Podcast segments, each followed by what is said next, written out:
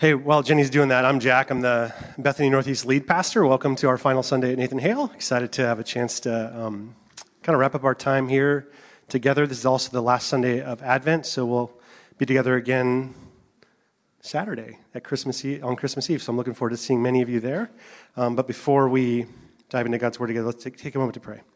God, thanks so much for uh, your Word, and most of all, uh, in this time of Christmas and Advent, we're reminded that the Word became flesh and dwelt among us. Um, God, we've been listening to the songs for the last three, four weeks. We've been getting ready to open the gifts. We've been doing all the things. And many of us, God, come to this place a little tired and just kind of ready to be done with it all. Um, and so, would you give us uh, a sense of your presence in this season, even today? Uh, help us to see you through it all, through all the trappings. Uh, help us to catch a new. Um, excitement for your birth in just a few days as we celebrate that. God, would you open our hearts as well to new sources of revelation as we open your word together? pray in Christ's name. Amen. Awesome. Um, so we are we've been in this series throughout Advent called "Coming to Our Senses," where we've been looking at the stories of Christmas kind of through the five senses, and so touch, touch taste, smell, sight, all those things. And so we're kind of down to our last two. Christmas Eve, we'll, we'll do touch. As you can imagine, you're holding baby Jesus. It'll be good. And today we're on the sense of smell. And so I want to invite you to a sort of sniff test of sorts, which will illustrate, I hope, the power of smell to shape our lives. And so take out your, it's called the What's My Bean test. So take out your jelly beans. This was developed by, um, hold on, I didn't practice this part. Open them up carefully. Don't worry about making a mess. Take a few out. Don't put it in your mouth yet.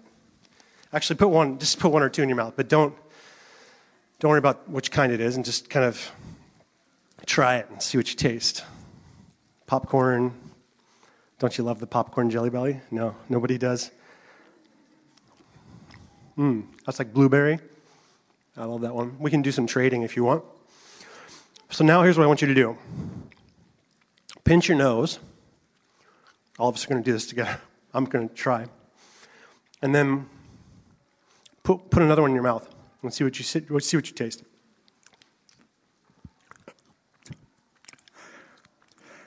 Did you taste anything?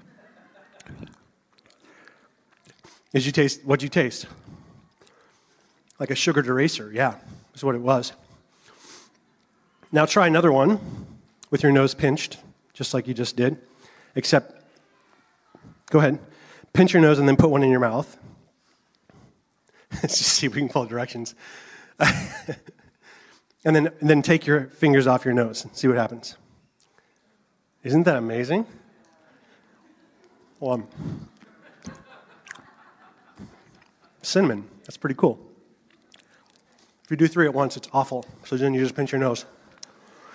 Um, so it's amazing, but what, what does it mean? Well, if you're tracking with me here, what this experiment, go ahead and you guys, this is your little door prize for the day, so you can eat them during the sermon. There's more somewhere, eat as many as you want. What this illustrates is just how deep the nose goes. I was at the Woodland Park Zoo recently with Elliot, our son, and if you're in the safari kind of exhibit, there's a skull of a lion in that, in that area. You'll have to look up, you'll see it. And the lion's nose is amazing. It has, it's just amazing to look at this cavity of the nose. And so lions, their sense of smell is profound. Human sense of smell is not quite as profound. And yet, just this little experiment shows you how deep our, our sense of smell goes. So in 2008, at the International Symposium uh, on Olfaction and Taste, like who knew that was such a thing, uh, this test was demonstrated by Dr. Herz, and she, she argued that olfaction, the sense of smell, is both the most primal sense as well as the quickest. So, whereas signals detected by your eyes or your ears have to go through like that we, wow, swallowed too many at once. Bad idea. Adam, these are for you. Well, the signals for your eyes and ears have to go through the, all these way stations to get to the thalamus before they reach your interpretive regions. uh, smell just kind of goes through dedicated pathways right to the olfactory cortex, so where you smell for instant processing, instantly. And so the, here's the key the olfactory cortex, which is where you smell, is embedded, is embedded in your limbic system and your amygdala, that part of your brain where your emotions are born and emotional memories are stored. And the reason that's important is that that's why smells and then feelings and memories are so, so deeply entangled. That's why when you are washing dishes, you can sometimes cry when you smell Dawn soap, you know, you remember your grandmother. Or when we had snow last week, some of I was walking out, you smell snow and you're just taken back to places you haven't been, or fresh cut grass, or a new book. You, you know, you're in the library, you open a book or an old book, and you're taken back to places you haven't been for, for decades. In fact, in a recent study, uh, they've begun to show how smell and memory are profoundly linked. So, Dr. Maria Larsson, she's an associate professor of psychology at um, Stockholm University. She shows how smell serves as a sort of biological time machine. So, has the, has the potential to treat dementia, uh, Alzheimer's, just this depression, the grim fog of age, whatever you, whatever you have you, because of the ability to associate a smell with any deeply embedded memory. So you could smell something good or hopefully not bad, and then take you back to a place, help call up memories, treat things like dementia. All which is to say, the reason I'm, I'm telling you all this is that smell is deeply rooted in our me- uh, memory and our ability to remember, which leads to the invitation that's on the table this morning as we come to the Magi, the, the wise men.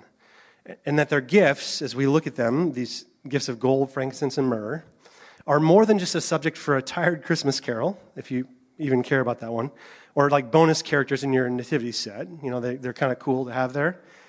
Instead, their story is a story that teaches us about the power of memory to shape our lives. So we're being called to remember not only who we are, but whose we are, and how we're, how we're called to live in response to our encounter with Jesus. And we'll do well to remember this by, here's the pun, inhaling the Christmas story deeply and not pinching our noses as we do so, but really tasting, chewing on this story and, and seeing the different aspects of it, okay?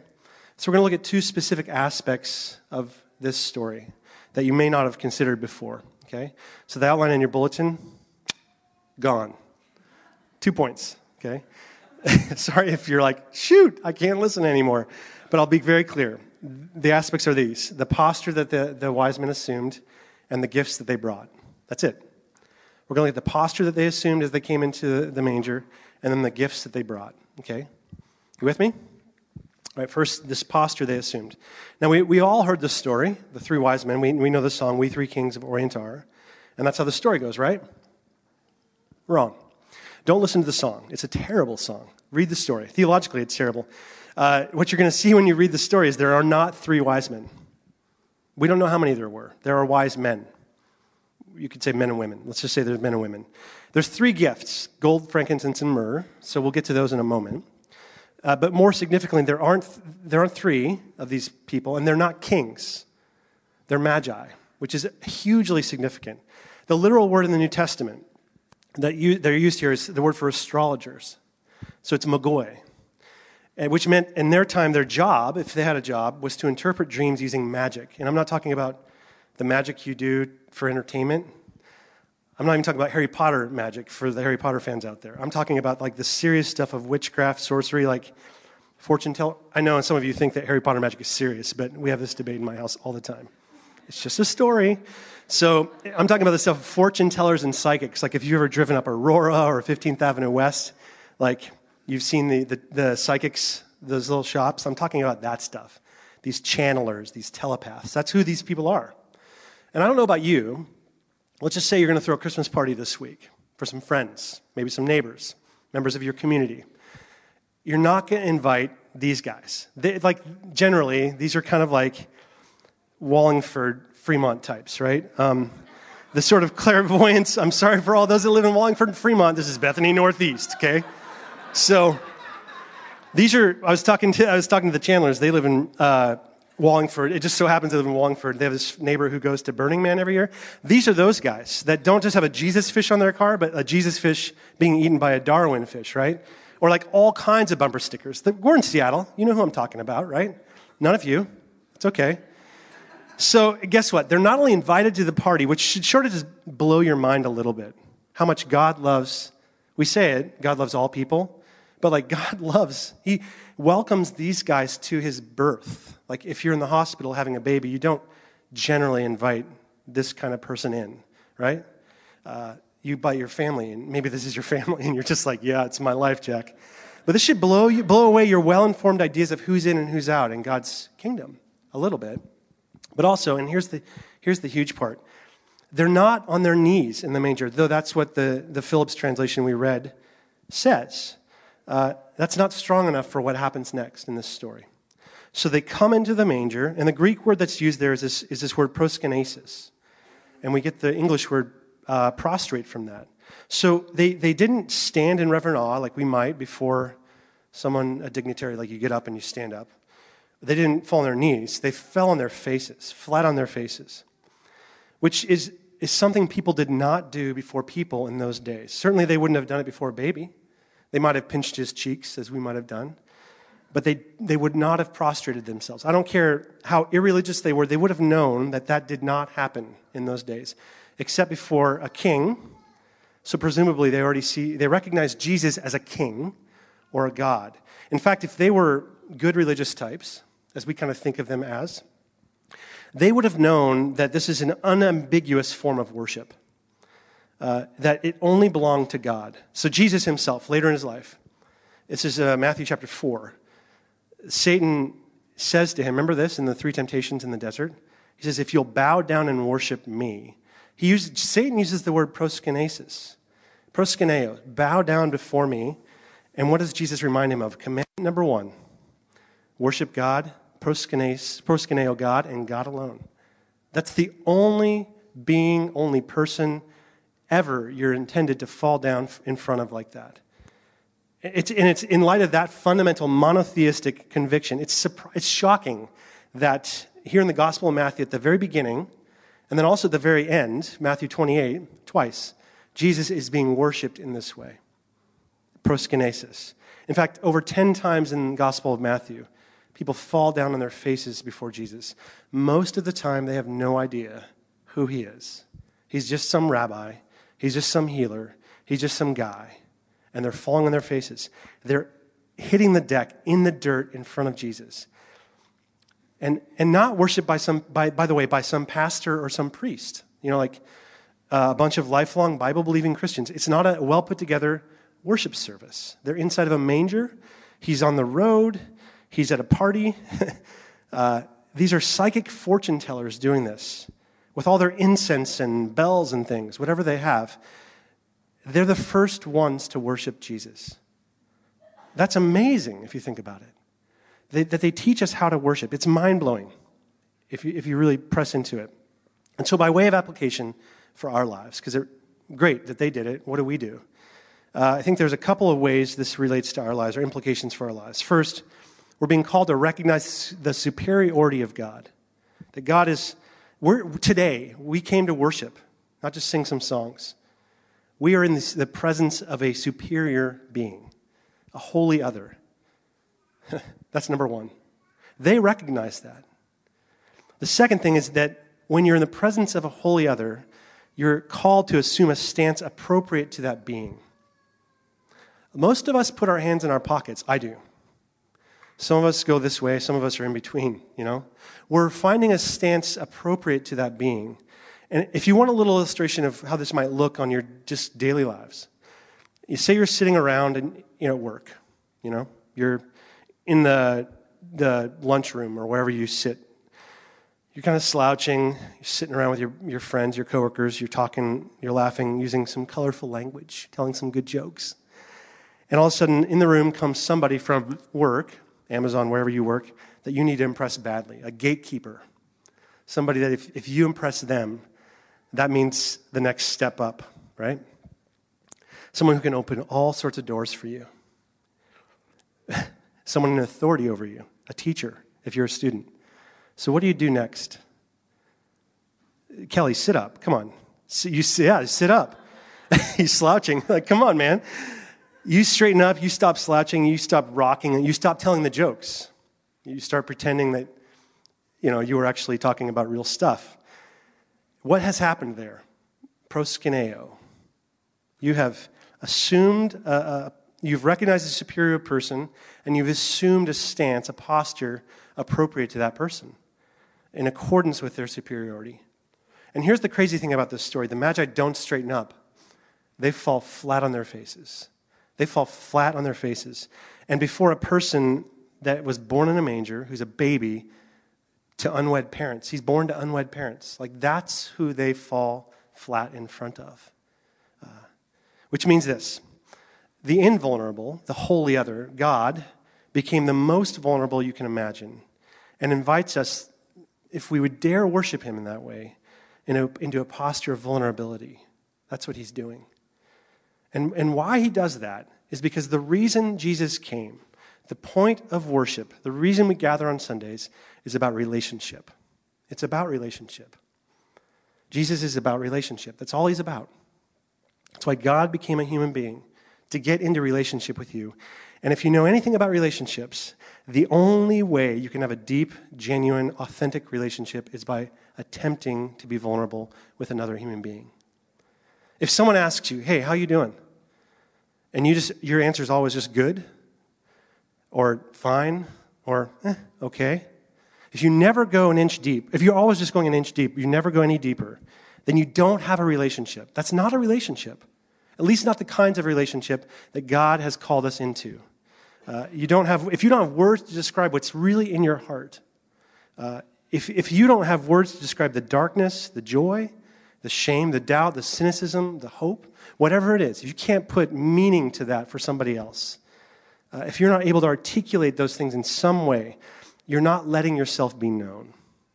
And Jesus demands in Christ that we not only know him, but let ourselves be known by him. And there's no way to get into a relationship unless you're vulnerable. And that's where intimacy comes from vulnerability. I love how C.S. Lewis put it years ago in one of his books, In the Four Loves. Go ahead and throw this slide up, uh, Matt. He says this To love at all is to be vulnerable. Love anything, he says, and your heart will be wrung and possibly broken. So that's the invitation. Let your heart be broken. But if you want to make sure of keeping it intact, you must give it to no one, not even to an animal. Wrap it carefully in hobbies, luxuries, avoid all entanglements, okay? Do that. Lock it up safe in the casket or coffin of your self centeredness. Now he's getting a little more pointed. But in there, that casket, safe, dark, and motionless, airless, it will change. Your heart wasn't designed for that space. It will not be broken. It will become unbreakable, impenetrable, irredeemable, invulnerable. Uh, so to love, I mean, if you want to experience the redemption that Jesus offers you in your life, the, the wholeness and the healing, you got to give yourself to Him. And you have to begin to give yourself to others. Be, be really frank and open with them. And so here's what the Christmas story at this scene with the Magi tells us there is no religion on the face of the earth that tells us this. Uh, there's no religion that claims it. Secularism looked at this story, eh, myth, wise men, whatever. It's impossible for a, a God to be born in a human form. Judaism, Islam say the same thing. Eastern religion, same thing. Christianity says that God became breakable, God became human, he became fragile and vulnerable, he became someone who could be held and hurt. Uh, and why? So that he could get into relationship with you. That's why he did it. It's the only reason he did it. And that's why he continues to do it through the people gathered here, to get into relationship with you. And so, my question, or maybe a challenge I have for you this, this morning as we move from this point to the next, is Are you lonely this morning? Are you feeling lonely? Christmas is coming. You're not sure if you're going to really connect with people that you really want to connect with. Uh, if, if you're saying, are you saying to yourself, if people only knew me and my story, where I've been, what I've done, what I think about, uh, if they would run. If, eh, are you hiding who you are beneath some sort of veneer? You come here, uh, you think you have to have it all together. You think you, Christianity is about being good. If that's you, whatever it is for you, if this notion of being deeply known by God, deeply known by others, and when I talk about being known, I mean your story, your real story, all of it, not just the highlights. If that seems impossible to you, It's because you don't really believe in Jesus. you don't believe that he came, this cosmically and yet an absolutely infinite, but also absolutely vulnerable person came in flesh one day and lived amongst us. You don't believe that yet. And Jesus wants you to believe in him in that way. Just and why? To be with you, to have you back, to be in relationship with you. That's the meaning of this story, the wise man's story. That's the purpose of it. His vulnerability for intimacy. That's what it's about. And in order to experience that, you have to be able to give your life to him. So let me ask you, how are you coming to Jesus today? Are you saying in your coming, not my life, Jesus, your life? Not my plans, your plans. Not my effort, not my accomplishments, not my will. It's you. I give it to you. I'm willing to give it, I'm willing to give it all. Is that you? That's the invitation here. That's what the Magi story means. And these people who had no doctrine, they had no doctrine. They had no religion. They had never been, they would never have darkened the door of a church in their lives. They did that. Can you? that's the challenging question for us today. Uh, so that's the first thing. The second, that's the posture they strike, yeah, posture of vulnerability. The second are the gifts they brought. Okay? And uh, we know their gifts gold, frankincense, myrrh, right? and at a level, that's great, but what do they mean? I'll just say they, they mean more than what they, we've made them mean, okay? So at a meta level, their gifts are really just pointers to who Jesus is and who he would become. Um, so that he's more than just this child, as we've just talked about, but he's, he's a long expected king. So gold is, is a gift you'd give to a wealthy or powerful person. So they signify Jesus' kingship, okay? Frankincense is this sort of uh, perfume that, that served as a, one of the key elements of Old, Old Testament worship. So it's an incense that would fill the temple. If you've ever been to like a Catholic mass, that's frankincense. They're filling the space with it. It's also an ingredient for the sacred oil. So if you go to Exodus chapter 30, there's instructions for how to make this oil. I've got a little vial of it actually. So if, if, if I would pray for you, a little vial. I got it online at www.rodco.ltd.com. You can get your frankincense oil. Yeah. But that's the stuff. And the edge of your bulletin, I don't know, I haven't smelled it yet. What's it smell like? Smell it. Sniff test. Adam's eating jelly bellies. but that's supposed to be frankincense oil, uh, some sort. So one of those edges. And just to give you a sense of what this smell is like. So that was used to anoint the, the sacred space, the temple, the priests, even kings. And then myrrh was actually another incense. It was used uh, for beauty treatments, so it's kind of has a rosy, so I've been told, a rosy scent to it.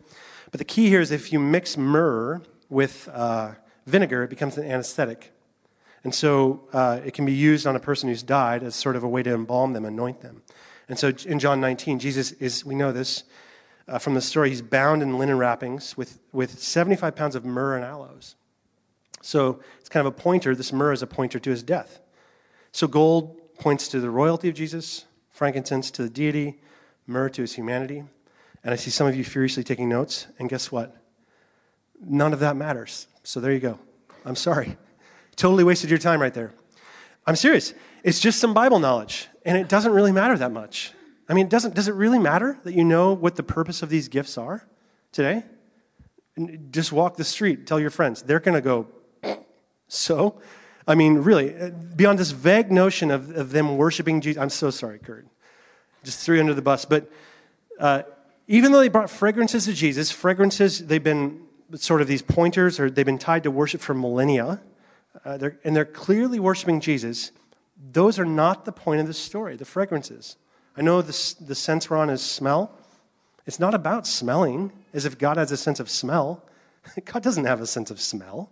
Uh, Here's what, they, here's what I mean by this. If you read uh, Amos chapter 5, there's an indicting passage there. In fact, you can throw it up, Matt. This is what God says. Just imagine yourselves here, and God's saying this to you or to us I hate, I despise your religious festivals. Your assemblies are a stench. So he's smelling what we're doing. Imagine this. Even though you bring me offerings, burnt offerings, grain offerings, I will not accept those. Though you brought me choice offerings, I have no regard. All the noise of your songs, get it away from me. I will not listen to the music of your harps or your guitars. Here's instead what I need justice to roll down like waters, righteousness like an ever flowing stream.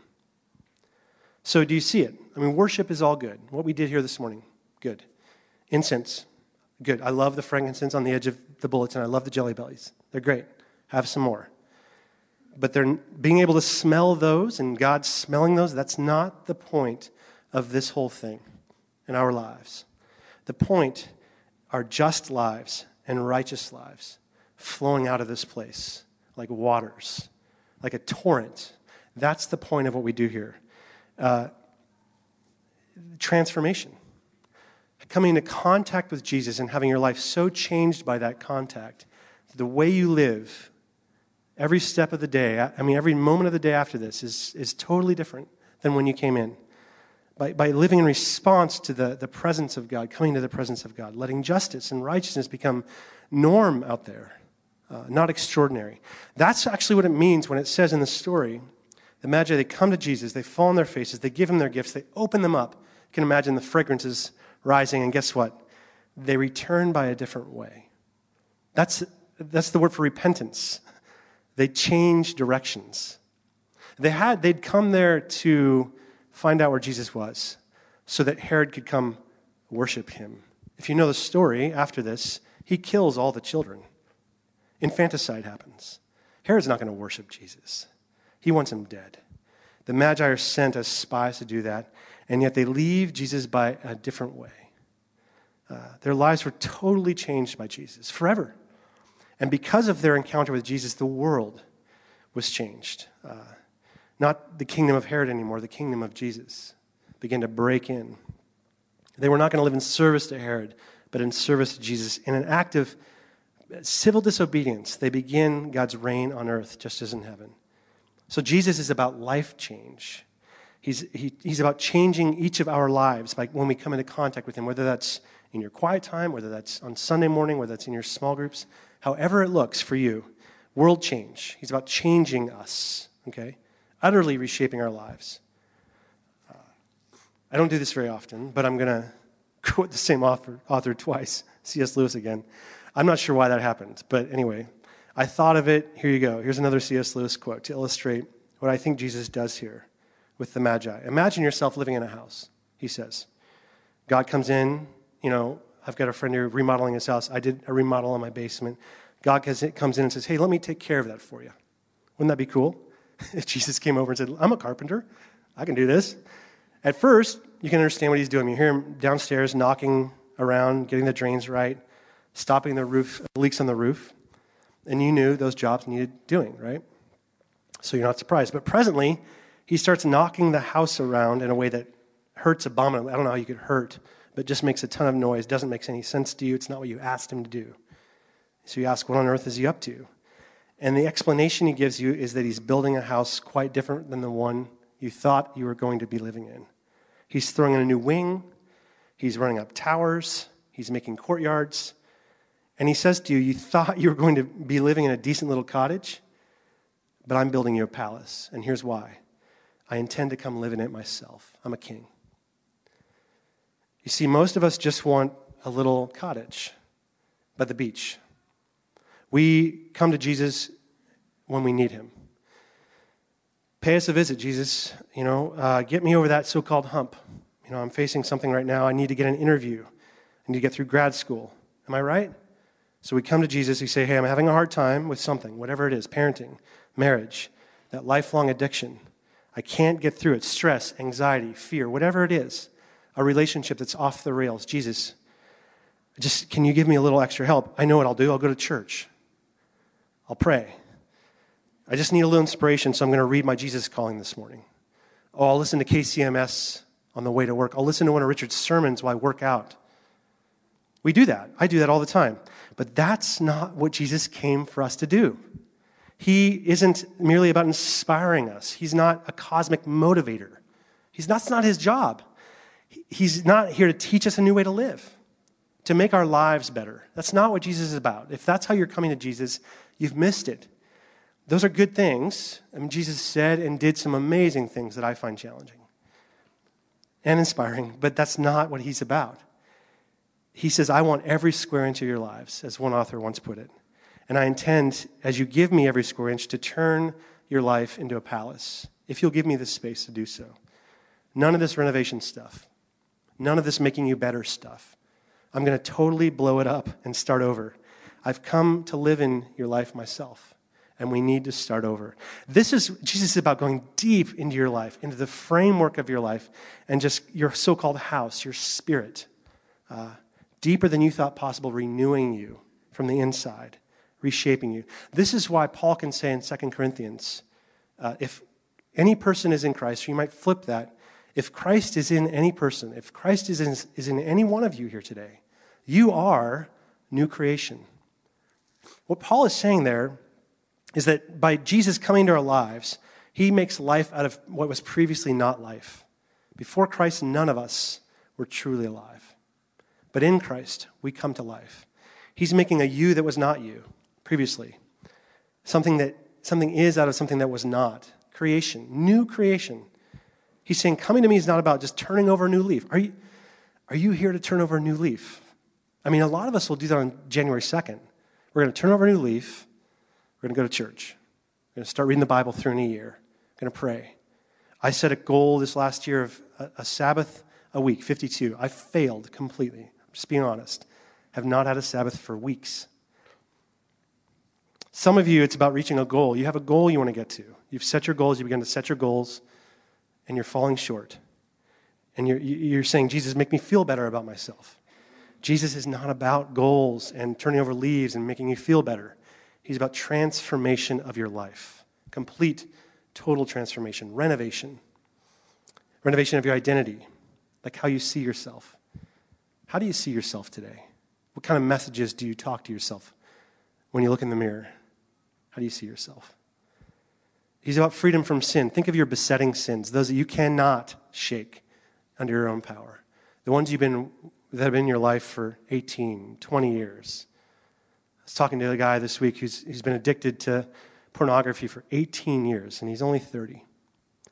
Think of that. How many of that is you? Uh, how many of that is that? Is, how many of us are that this, this morning? Uh, your calling. Think, I mean, what, you, what gets you out of bed every day? What gets you out of bed? What's going to get you out of bed tomorrow? Jesus is about re- renovating that of your relationships. Some of us have really broken relationships. We know that there's a lot of racism and broken relationships out there. And Jesus says reconciliation is possible. It's real. I can do that. Transformation of those things. Those and much more. That's what he's about. That's what the story of the wise men is about. And so, my invitation to us on this last Sunday of Advent is might we come to Jesus with that expectation, with that expectation that He can do those things and then much, much more. Total change, total transformation, and a willingness to be changed by Him. And might we come to Him also just by laying our lives down. The starting place for that is vulnerability. Just sharing our vulnerability with Jesus. And so that's the invitation this last week of Advent. Uh, and to help us on that journey, I want to invite our worship team forward. Just to begin this, um, I found this prayer. I saw Elizabeth, if you, my wife, from my wife. I don't know. It popped up on my phone. I don't even know why. I was looking for my uh, package that was supposed to be coming in the mail, and some prayer popped up. But it's by this 19th century uh, Catholic bishop, John Henry Newman. I don't know how many of you have heard of him. But I want to invite us to pray this together. So it's going to be on the screen. I'll invite us to stand. And it's both a prayer of confession as well as declaration. It kind of relates to the sense of smell. And so I just really invite you to pray this with us, if this can be you. So go ahead and stand. And then I'll close this by praying for us. And make this your own if you can. Let's pray. Dear Jesus, help me to spread your fragrance everywhere I go. Flood my soul with your spirit and life. Penetrate and possess my whole being so utterly that my life may only be a radiance of yours. Shine through me and be so in me that every soul I come into contact with may feel your presence in my soul. Let them look up and see no longer me, but only Jesus. Stay with me, and then I shall begin to shine as you shine. So to shine as to be a light to others. The light, O Jesus, will be all from you. None of it will be mine. It will be you, shining on others through me. Let me thus praise you the way you love best, by shining on those around me. Let me preach without preaching, not by words, but by my example, by the catching force of the sympathetic influence of what I do, and the evident fullness of the love my heart bears to you. Jesus, you are the light that has shined or has shone in the darkness. Um, but you came first to shine into our lives. And so, God, as we have even prayed this, we declare it as true for each of us. God, we claim this. It's a declaration of our faith, but sometimes it's a confession.